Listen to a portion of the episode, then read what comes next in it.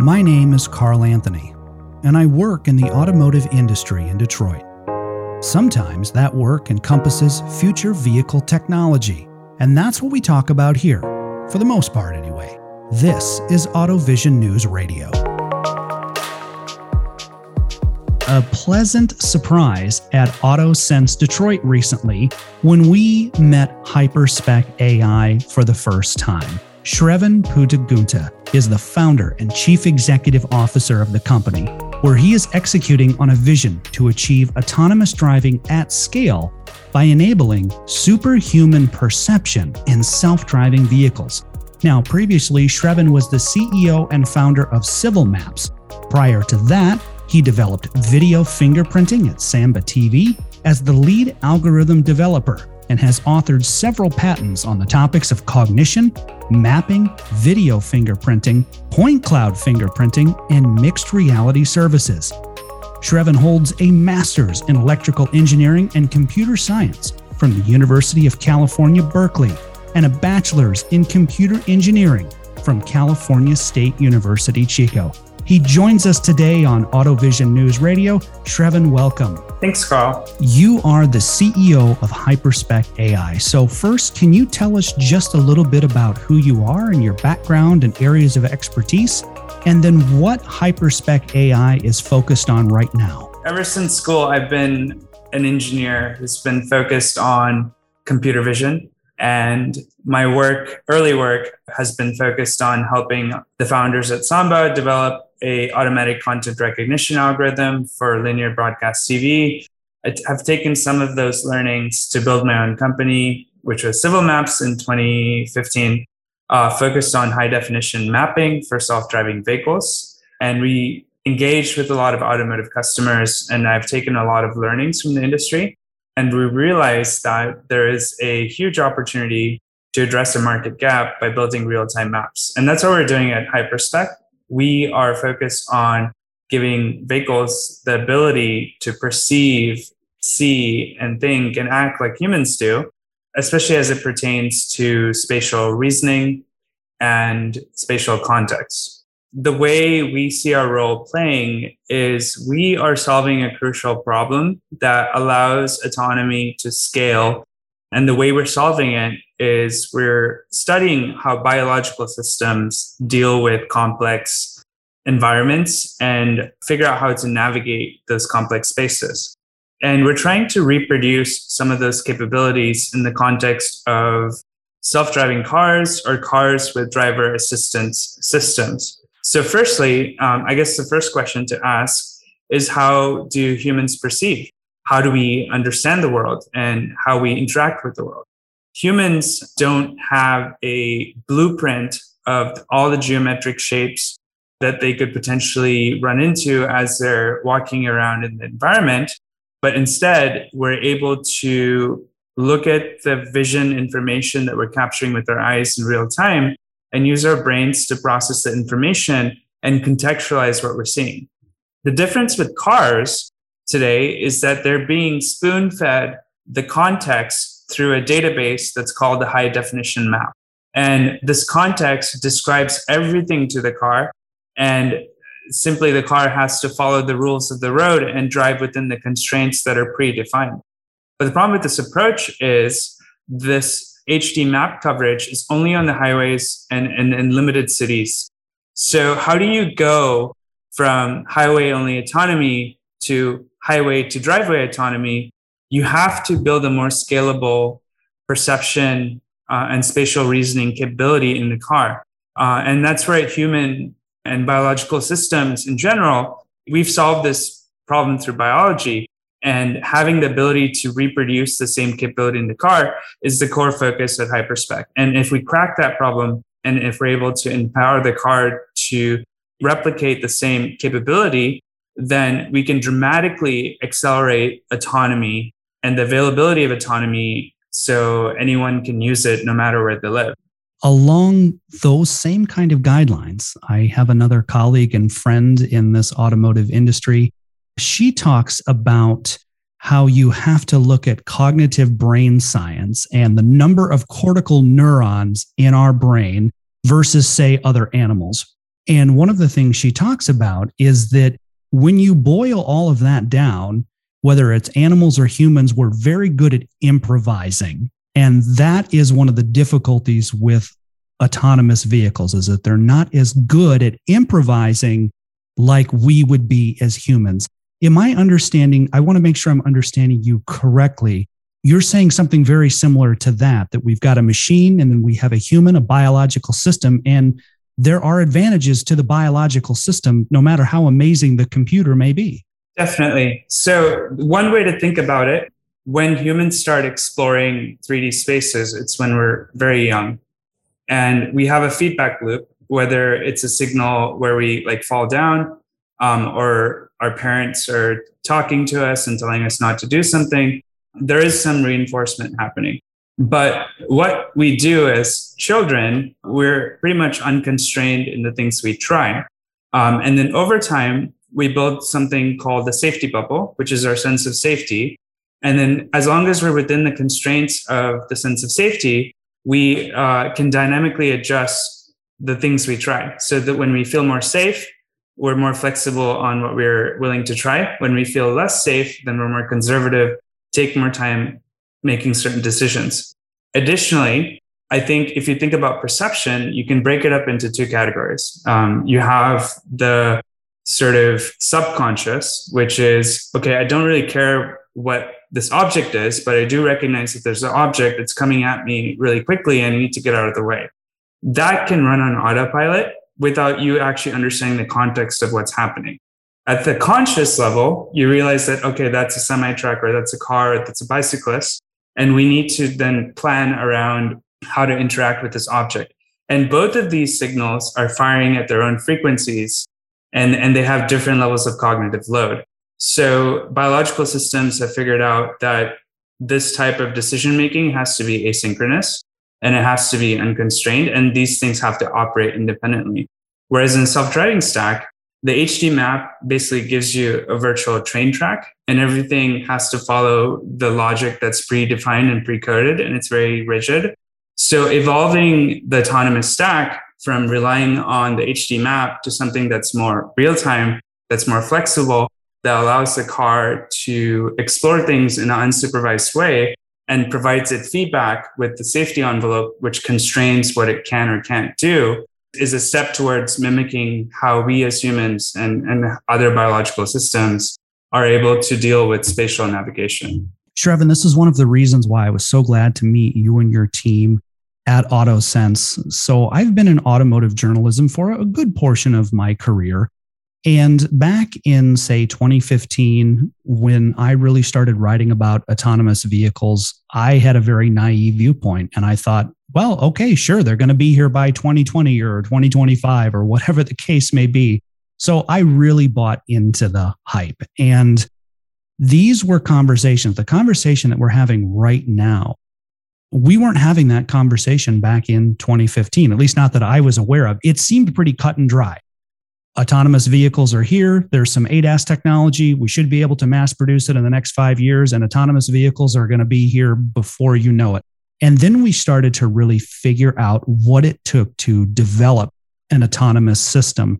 And this biology conversation, this is wild. It's exciting. It's cool. But it just goes to show you just how difficult it is to develop an autonomous vehicle. Yeah, definitely. I think in 2015, there was tremendous hype around the technical capabilities. If you think about a roadmap as a sequence of milestones, that's probably the wrong way to think about it. It's a sequence of decisions. So once you reach a certain milestone and you've seen the outcome, then you do the planning for the next iteration.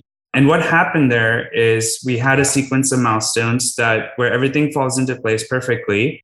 And we all of a sudden in the year 2020 will have autonomous cars. But what really happened in the real world is that we unpacked one, each one of these problems and we discovered the complexity of the problem when we were eight feet deep.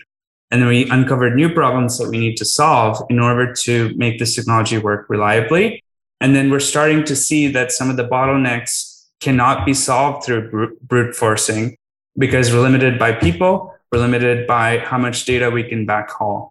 So moving the intelligence from a centralized location like the cloud to the edge, and then investing more time and energy into the hardware acceleration within the car and starting to mimic some of the capabilities that humans have is, I would say, uh, a theme that really has taken off since 2019. And that's what got me really excited to start Hyperspec, because I think the timing of the market is really important to introduce the technology. Had we introduced this technology in 2015, uh, I think our impact in the market would have been much less. So let's go to your website for a second. On the Hyperspec AI website, you highlight four main points Vision SDK, SLAM pipeline, hardware acceleration, and validation infrastructure. Can we go over each of these four things and then break down what they mean for the automotive industry? So, the Vision SDK is essentially a piece of software that a car manufacturer or tier one supplier can license from us, which would give the car the ability to construct a real time map on the fly by processing the sensor data.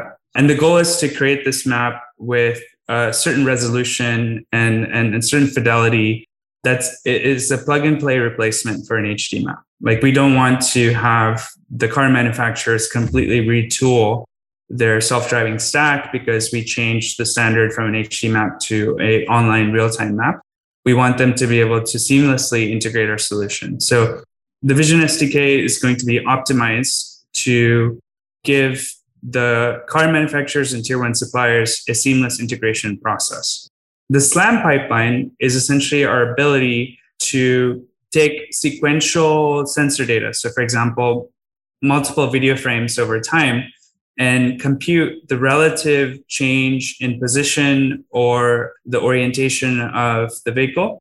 And then also use that same data to compare with orthogonal third party data like aerial imagery to help the vehicle position itself. The reason we chose aerial imagery is that it's available in most of the US cities and it's being used by other industries like insurance, real estate, solar, uh, city planners. So we don't have to create that infrastructure from scratch. We're actually using the data that a lot of other industries are using. So we're leveraging the economies of scale, unlike HD maps, which are only available on two to 3% of roads. Right. Right. Hardware acceleration is very important because in a real time system, for the map to be usable, um, it has to be created in less than 50 milliseconds and it has to be refreshed at least 20 to 30 times per second.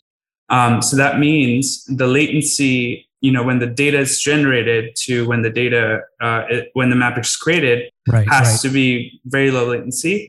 And it has to be frequent enough that the car can react in, in the same way a human can.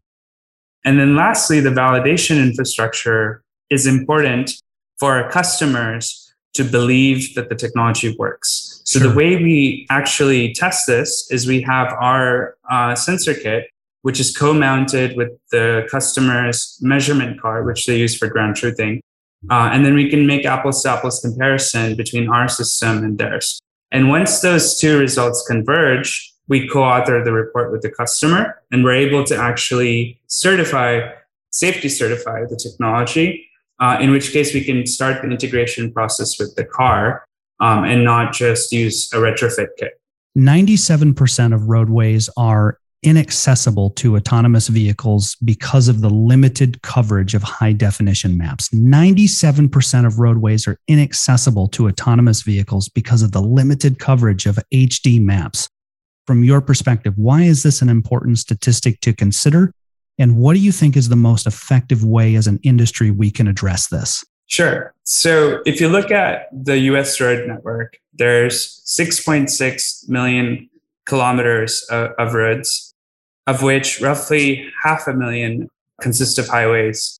And there's a couple cities like San Francisco, Pittsburgh, Phoenix, Mountain View that have self-driving infrastructure where they've been mapped by these robotaxi companies. So if you add up all the highways and you add up all these cities, that's roughly 400,000 to 500,000 kilometers of roads, which is 5% of the overall road network that we have. And then if you go to other countries, which maybe don't have as much autonomous research, that number would be even less. So this technology is not really available to a lot of folks in the world due to the fact that creating these maps requires an army of humans to manually label the data. And a lot of the base map companies and map crowdsourcing companies have thousands of folks uh, working in markets where uh, labor costs might be cheaper, like Asia, where the labeling is happening and that label data is then used to create the map. So that process, yes, you might save five to 10x the cost by uh, having the label data done in, in these markets. But once you reach a certain scale, even that cost saving becomes a bottleneck. So the only real path forward is to create a real time map that can give you the same level of context that you'd otherwise get from this database that's predefined. And the ability to do that has to be done on the edge by processing the sensor data.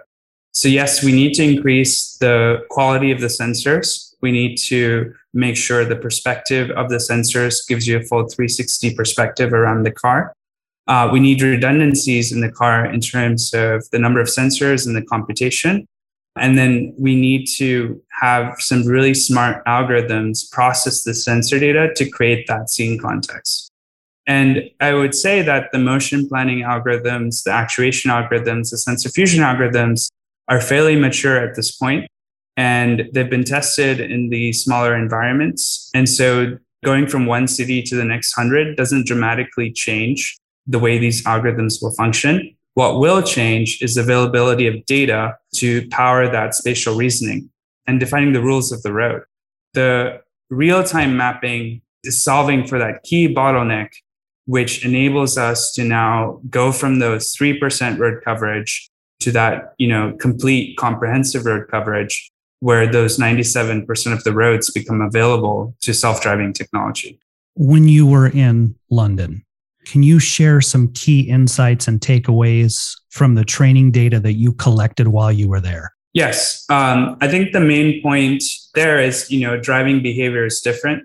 For example, a solid white line is not something you should cross in San Francisco, but you're expected to cross it in London. So the rules of the road are, you could say, domain specific, and uh, having an HD map define the rules of the road in California and expecting that standard or specification to work worldwide uh, is not scalable process. So you need a way to observe driving behavior in each city and localize the contextualization to be specific to the environment where you're operating based on something called fleet learning. And the concept of fleet learning is that initially you deploy this system as a driver assistance system where the system is being monitored by humans and it's uh, attempting to navigate complex 3D road networks. As it makes a mistake, the human might disengage the vehicle, and that acts as your feedback loop or reinforcement learning mechanic to solve for that edge case. And so that feedback loop can then be used to create a universe of edge cases where you have all the different scenarios that you need to handle within a specific geographic region. And then the cloud infrastructure that really is used to create label data and is used to retrain the models will process those edge cases based on the geographic location where they were created and publish a new model back to the car, um, which gives you a domain specific uh, driving behavior. How did you think up this concept for hyperspec AI? The whole time we've been talking, I've been saying to myself, where do you get the idea to do something like this. This is so neat, Sravan. Where did this inspiration come to you to, to do this and to start Hyperspec AI? I think the crucial experience I've developed interacting with the automotive industry and seeing the bottlenecks of the traditional approach, which uses high definition maps and the annotation teams Firstly, I saw the lack of appetite to finance map creation in every city. And I didn't really see any viable solution being proposed within the market on how to tackle this problem and expand the coverage of those HD maps. So I started looking at uh, a first principles approach to solve this problem. And the realization I've come to is the reason maps were used. Um, it was essentially a stopgap solution uh, in the DARPA challenge. During the DARPA challenge, computational capacity in the car was not that great. Um, and to circumvent that bottleneck, the competing teams created the high definition map to describe the environment to the car. And the best performing teams had a high definition map. The teams that were relying on real time mapping didn't finish the race or they didn't perform well in the race during the DARPA challenge. And so, because of that, a lot of the people that won this challenge went on to become the thought leaders in the autonomous space. They started companies, and that sort of became the norm. Since then, no one really has taken a first principles approach to redefining the problem statement. I would say until 2019. Uh, and then a couple companies emerged in the space, uh, sort of defining the problem statement in the same way. Uh, you have Tesla, which is uh, saying that, hey, we can create a 360 representation and define the problem statement for creating this real time representation of the scene uh, so we can replace HD maps. You have another company called Wayve, which is using unsupervised machine learning that is using um, a slightly similar approach, but they're vertically integrated end to end. So I would say Hyperspec is one of the few companies that is focused on enabling this type of capability in the traditional AV stack, where it's not an end to end neural network, but rather a loosely coupled modular architecture that the OEMs can use to essentially create a drop in replacement for the HD map uh, without having to retool or re architect their entire AV stack. And that's kind of why we are uniquely placed and motivated, um, because I think that's where the greatest need is within the market, you know, as Tesla and Wayve and other companies validate this approach. Sravan, I'm so glad that I was able to meet you and your team at AutoSens, and we were able to then sit down and do this podcast. Thank you for your time, for sharing your industry expertise and thought leadership from all of us here at AutoVision News. We want to wish you the best of luck going forward and thank you for being with us today. Thank you, Carl. I appreciate the opportunity, and it's very nice to meet you.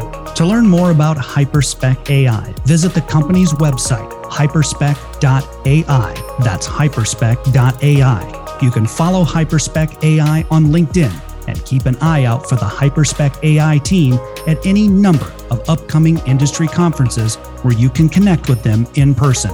In Detroit with Sravan Puttagunta, I'm Carl Anthony, AutoVision News Radio.